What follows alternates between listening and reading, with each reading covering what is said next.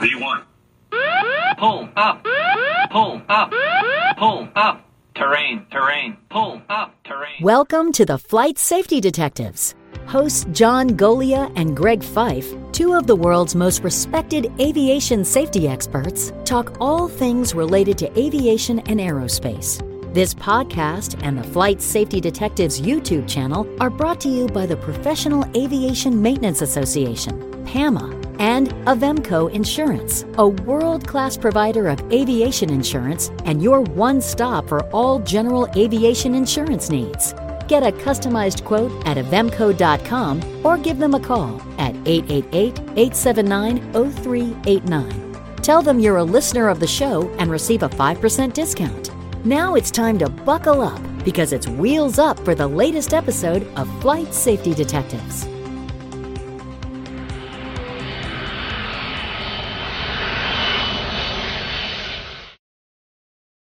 Well, hello, gentlemen. It is another episode of Flight Safety Detectives.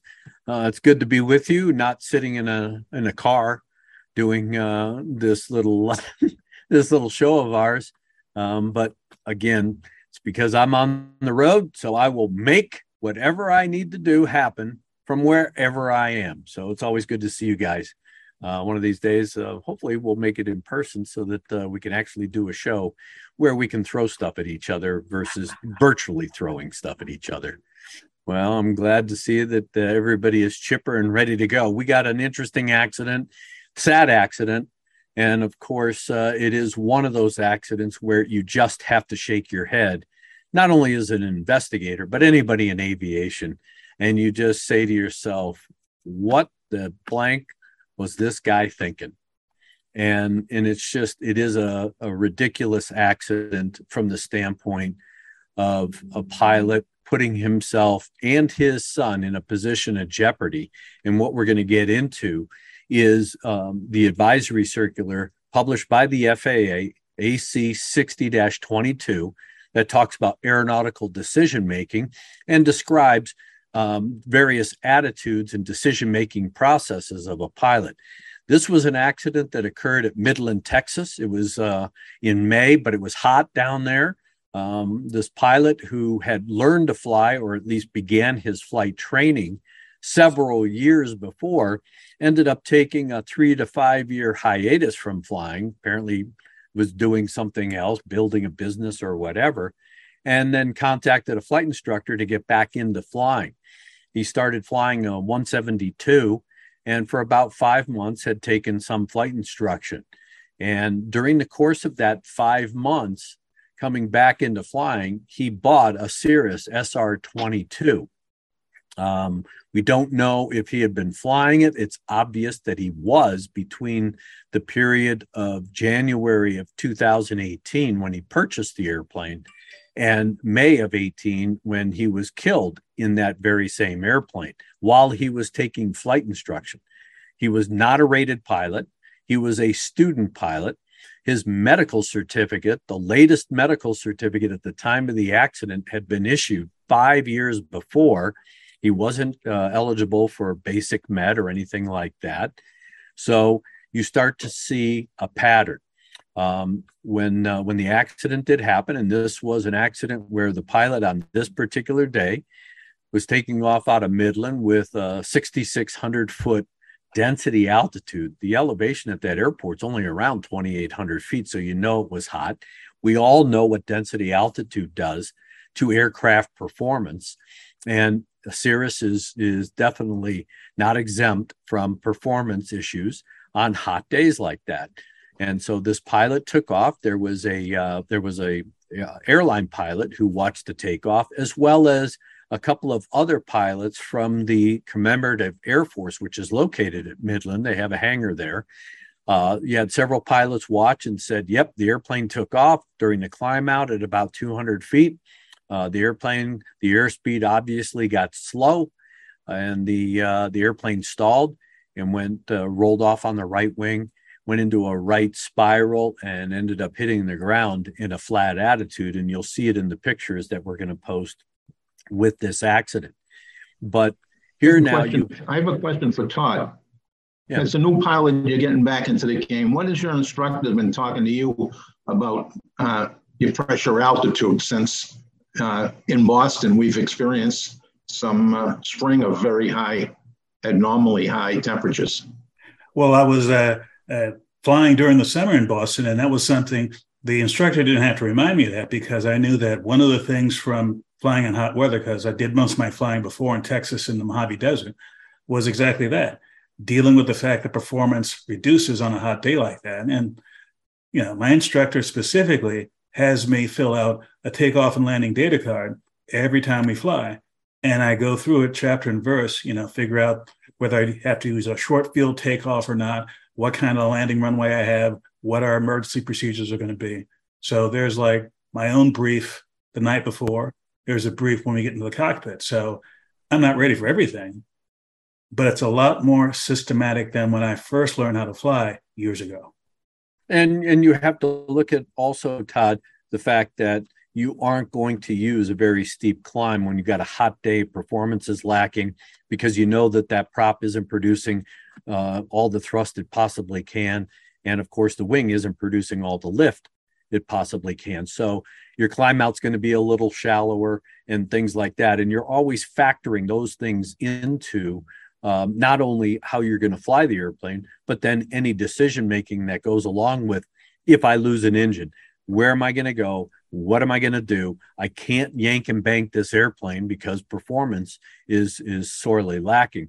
And when you look at the accident that we're talking about, here you have a pilot who put himself in a position of jeopardy.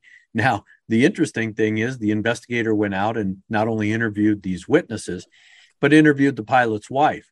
And the pilot's wife was, quote, very surprised that he didn't have a pilot's license, given the fact that he had been flying and bought an airplane and been flying passengers um, quite frequently, like she said, um, which leads one to believe that this guy decided, you know what, I don't, I know how to fly. I know enough to fly the airplane.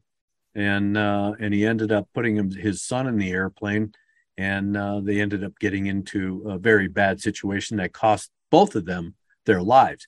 And we've talked about this before, where you have passengers, whether it's family or friends or acquaintances, colleagues, doesn't matter. You get into that airplane as the pilot in command. They have a tacit level of trust that you're going to do all the things that are necessary to complete that flight safely, and that you are what you say you are as far as being the pilot. And um, and in this case, you have a family member who, and of course his wife as well, all thought that he was a rated pilot or a certificated pilot, and puts him in, in a position um, of jeopardy. And and you have to now dissect this pilot's, you know, psyche, if you will, his his his attitude, um, his character and integrity. And we all we've talked about that multiple times on this show. And that's why I talk about Advisory Circular sixty dash twenty-two, which is not only a good read and basically should be a required read uh, for pilots as they advance in their careers and, and, of course, flight instructors, but it's also got a lot of good life lessons in it. And when you start, you know, dissecting this pilot's, um, you know, anti-authority and things like that, and we'll go through the, all of the elements here in a minute, um, all of a sudden now, there is a perfect character study in this accident of this pilot. And as sad as it is to say, he met a lot of the elements. Now, I also saw a few shortcomings in the report. I don't know if you guys did, but the investigator, while he did a decent job um, in trying to record some of the information, uh, he did talk to this pilot's flight instructor. And the flight instructor basically said that he had never flown with the accident pilot in the Cirrus aircraft. So that begs the question, where did this pilot learn to fly the Cirrus? It was not a new Cirrus. It was a used Cirrus, um, had very low time. It only had eight hundred seventy-five hours total time. Where did he buy it from? Who gave him any kind of training in the airplane? And of course, the pilot's logbooks magically were not found; they didn't exist. And um, and the question that I have is, well, did you ask the flight instructor if he ever filled out a logbook every time they flew? Um, there had to be a logbook somewhere if that pilot was taking flight instruction, because the flight instructor had to record it. But I would have run to ground. Who sold this pilot that Cirrus? Did you give him any flight training? Did you suggest he get any flight training? How did he fly the airplane from wherever he bought it to wherever his home airport was? I mean, there was a lot of questions just surrounding that. And then, of course, um, the in- investigator said that uh, on top of that one hundred hours that the flight instructor s- estimated that the accident pilot had, the investigator um, added another ninety-two hours for a total time of one hundred ninety-two hours. And the question is, how did he arrive at that number if there's no logbooks? So these are the kinds of questions. And, and if you're thinking, well, what does that matter? It matters because you're trying to do- identify patterns. You're trying to identify how this person bought this more sophisticated airplane than a one seventy-two. Who taught him to fly? Was he out there self-taught? Again, now all of a sudden it puts into the, the pattern the elements of the advisory circular we're going to talk about. And I know, Todd, you've been reading about the hazardous attitudes part of this advisory circular. Well, and in that advisory circular, for those of you who are going to download it for free from the F A A, go straight to chapter three. This is where the good stuff is. There are five basic hazardous attitudes. And as Greg stated, it's not just in aviation, but in life in general. The first one was anti-authority, the idea that don't tell me what to do, I know better. Well, in this case, there are several examples of that, both uh, in this flight and also longer term in his uh, recent flying career. Yeah, and when you look at it, I mean, all the regulations, we all know student pilots are not allowed to carry passengers. Um, and regardless of the fact that this pilot bought his own airplane, he is still bound by uh, the regulations that say that a flight instructor has to endorse him for certain levels of flying, cross-country, solos, and, and all sorts of things. So all of a sudden now you have a guy who apparently believes he knows enough, he's above the law, if you will, and he doesn't need to abide by any of the federal aviation regulations uh, to operate the airplane. And and if you go on Catherine's report and you start to see and you see pictures and read about um, his successes as a business person, you can actually see this particular trait come out, as well as the next one, which is impulsivity. Before you move on, before you move on, Todd, I have a question. How does your instructor handle your logbook? After every flight, we sit down. First thing I do is I take out the logbook. He makes notes in the logbook, and of course, it has very little space for that. And I, at the same time, take out my note paper and start making notes about the things in the flight, the things I have to work on, uh, the errors that have to be addressed. So it's a two-way street. It's not just me relying on the instructor to write something down. I need to write more things down for my own education. So now, what is that next? I'm sorry. What's that next hazardous uh, attitude? Certainly, uh, moving to the next one, impulsivity, doing something quickly. And, you know, I'd like to note that, like you said, the report was kind of thin on details on this particular flight. But one thing that was obvious to me, he was trying to do something quickly in a long range sort of way. He wants to fly passengers before he can fly passengers. So it anti-authority and impulsivity together on that one. John, did you uh, did you see anything in, in the notes that you read and any of the docket information that uh, you know would give you concern and, and emphasize these two points? Certainly, you know, the fact that he is flying his son, he's trying to be a hero to the family. I never mind the other passengers that he flew that didn't under, didn't know that he didn't have a license, but just bringing his family, uh, I mean, that complicates the situation even more so. And did it affect him when he started to have a problem with the airplane? Because he knows his son's on the flight now, and he and it double his anxiety at least. So it uh, it's definitely a problem for for anybody, especially this guy, but for anybody that's flying family members. Because in the back of his mind, he knows that he doesn't have a license. He knows that he's in trouble, the speed fell off, and uh, how, I mean, this whole accident happened over the airport. Yeah. So, I yeah. mean, it, it almost didn't, it didn't leave airport property. I mean, that's, that's uh, crazy for an airplane like this. Yeah. And then Todd, um, in looking at the next hazardous attitude, what do we have? Next hazardous attitude is invulnerability, the idea that it won't happen to me. And uh, although there was nothing explicit in the docket or the uh, report, his overall actions imply that somehow or another he thought that not having a proper license, uh, not filling out apparently his logbook uh, formally, and having no record that we can find of actually getting trained in the aircraft, he must have thought, in my opinion, that nothing bad can happen to him. I can afford to buy this airplane. I have the knowledge to fly it. Let's go. And and that's a, a nice characterization, because all of those elements in that particular attitude, invulnerability, it can't happen to me. It only happens to the other guy. And apparently that has been reinforced for all the times that he has conducted flights with passengers, or probably solo, that, hey, I've done it before. I'm safe. I was able to make it from point A to point B without a problem. On this particular day, though, he got himself into a position where he had a problem, not mechanically with the airplane, because uh, the N T S B said there was nothing mechanically wrong with the airplane. So now you have to look at aircraft performance. It's apparent he didn't have a basis of knowledge, as you would typically expect for a certificated private pilot to have, especially regarding density altitude. And you know, you know, it's obvious that there was no way he did any kind of performance or even thought about performance on that particular day. He had an airplane. He had two people on board. He probably had some, you know, full tanks on board, figuring, eh, it's a light load, not a big deal on a hot day. It was a big deal on a hot day.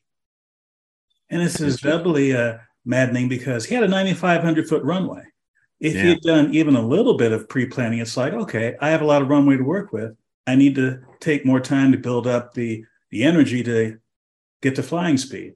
Apparently, that didn't happen, which yep. leads us to the fourth of the five uh, hazardous attitudes, macho. I can do it.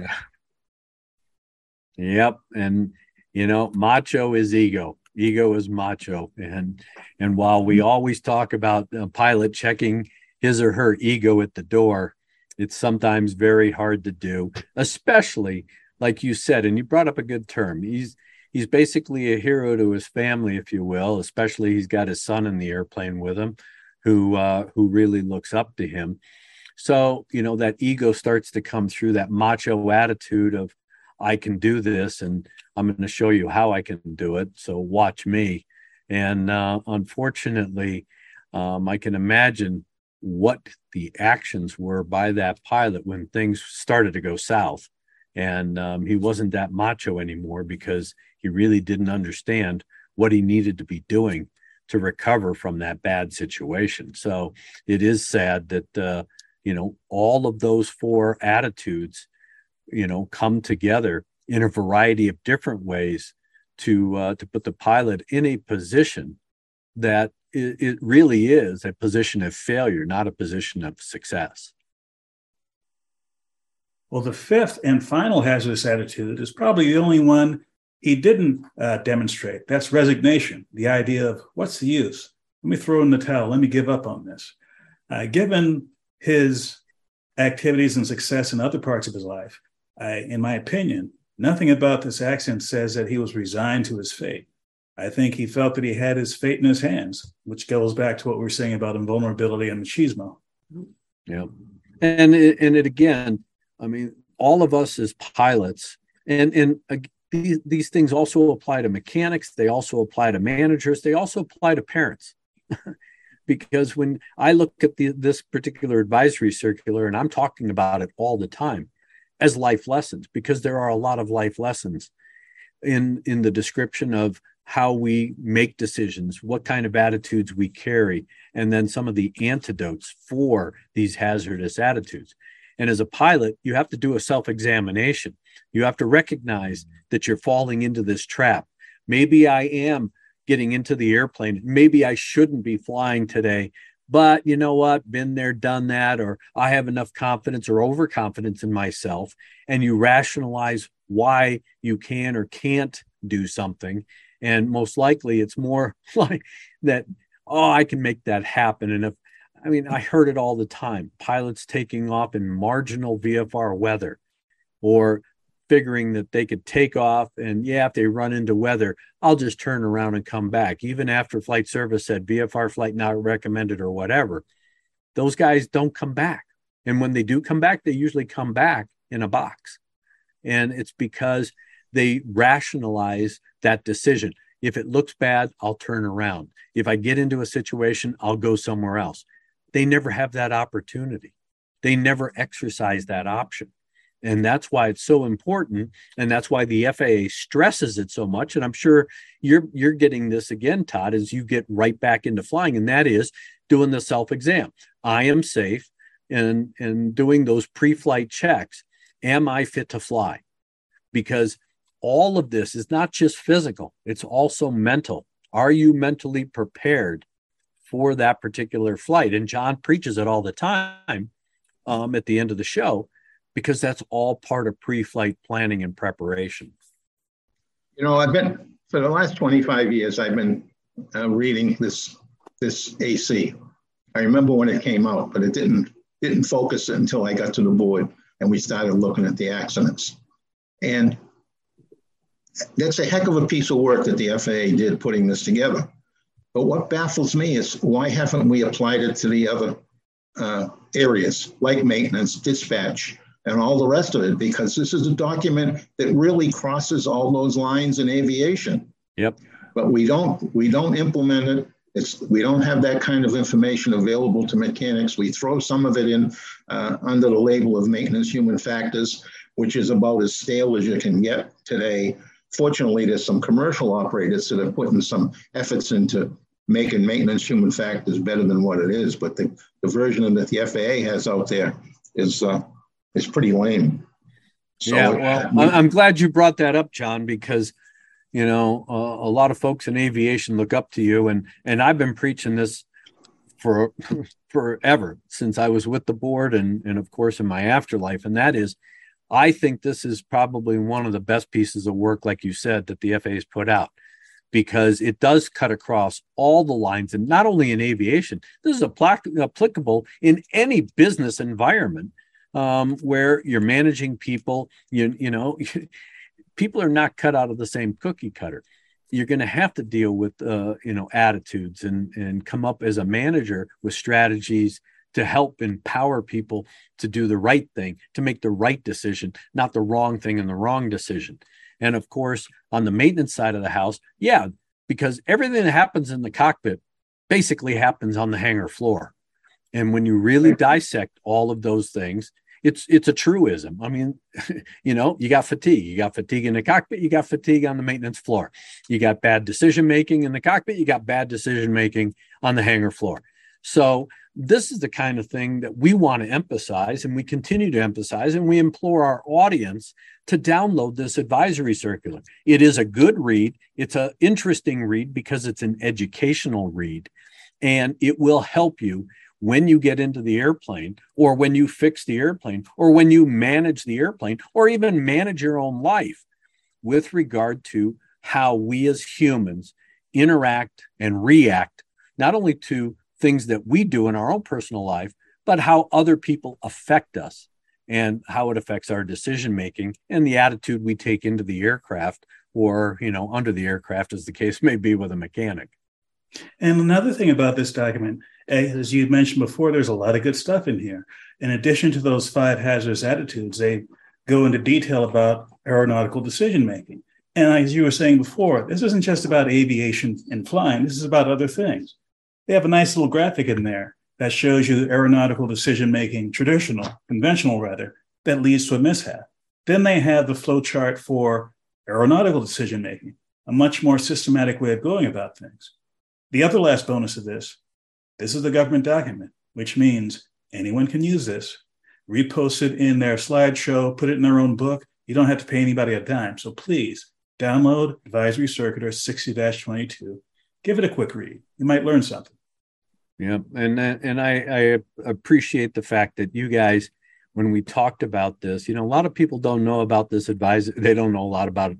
A lot of advisory circulars that are free and that the F A A has put a lot of effort into. But I found this one to be a, a useful advisory circular almost on a daily basis. And, and I try to employ a lot of those principles every single day in the work that I do, the people that I'm dealing with, and things like that. So um, we got to carry on the mission, if you will. So uh, I think that this was an, a perfect accident to introduce this advisory circular. Um, it was tragic that you had um, a student pilot who uh, chose to employ, unfortunately, some of these hazardous attitudes and uh, put himself and his son in a position of jeopardy. I feel that the, the family, unfortunately, lost two good people. I, I'm sure that there was good intentions there. It was just bad decision making on the part of this student pilot. But I think this is lessons learned. This is something that would give you pause as a pilot, that when the weather's really that bad, you're a V F R only pilot. Um, while you think you can, or you have the confidence that you believe you have the skills or an airplane that can do these things, um, you really got to take that deep breath, step back, and reevaluate to ensure that, hey, nothing is predictable. You may think you can skirt the, those clouds and that kind of stuff, but you don't know what's on the other side. So um, this is a great advisory circular to be familiar with and utilize the principles um, in not only your own flying, but in your daily life. So with that, gentlemen, I will leave you with the second to the last word, Todd. Well, this time I have uh, some words for the student pilots out there. This particular accident, the student was thirty-nine years old. That just shows you that you can be a student at any age. He had a layoff of a few years. I had a layoff of a few decades. So whether you're a first-time flyer... God, you're that old, off... Todd? Say again? Man, you're you're that old? Oh well, let's God. just put it this way. I'm eligible for Social Security, so if that makes me old, and yes, I'm old. Catching up to me. Only, only I've got Wilbur experience. That's right. So again, if you're a student... learn from your instructor. If you're a student, learn from the wisdom of those who came before you. If you're a student in aviation, any aspect of aviation, heck, any aspect of life, download Advisory Circular sixty dash twenty-two today. And with that, my friend, we will leave you, John, with the last word. I got to tell you, tell everybody that's listening that, that it's been getting tougher and tougher to do these shows, because the accidents that we look at every single week that are happening, they're just so preventable. They're happening over and over and over again.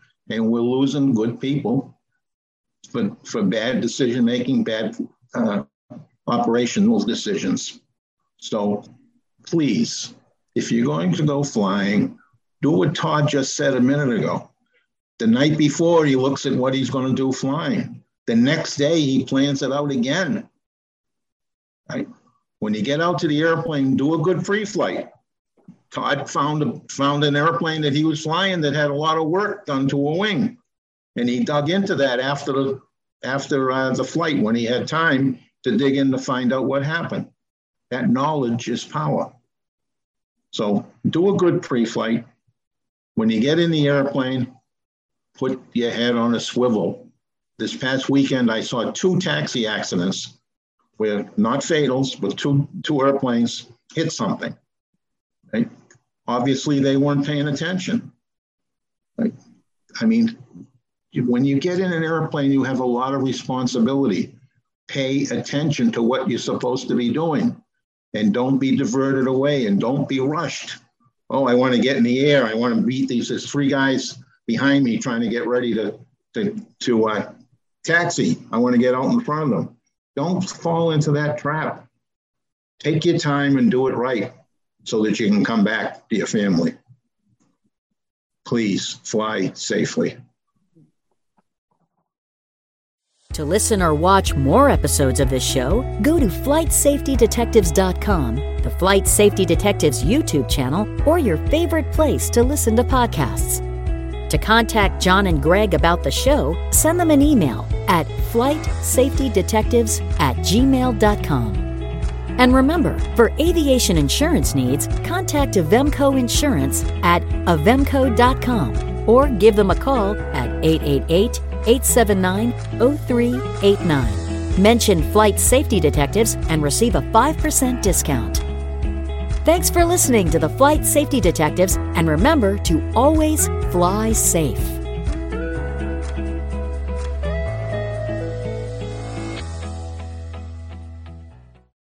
At British Airways, we're recruiting in our ground operations team at London Heathrow. You'll have bags of responsibility as a valued colleague below the wing of our aircraft. Every touchdown and takeoff would not be possible without our brilliant team. So this is your chance to make a real difference and showcase your original skills and talents. New joiners will receive a one thousand pounds sign-on bonus along with staff travel benefits from day one. Plus, we offer world-class training and career development opportunities. Bonus terms and conditions apply. Visit b a dot com slash careers and apply now.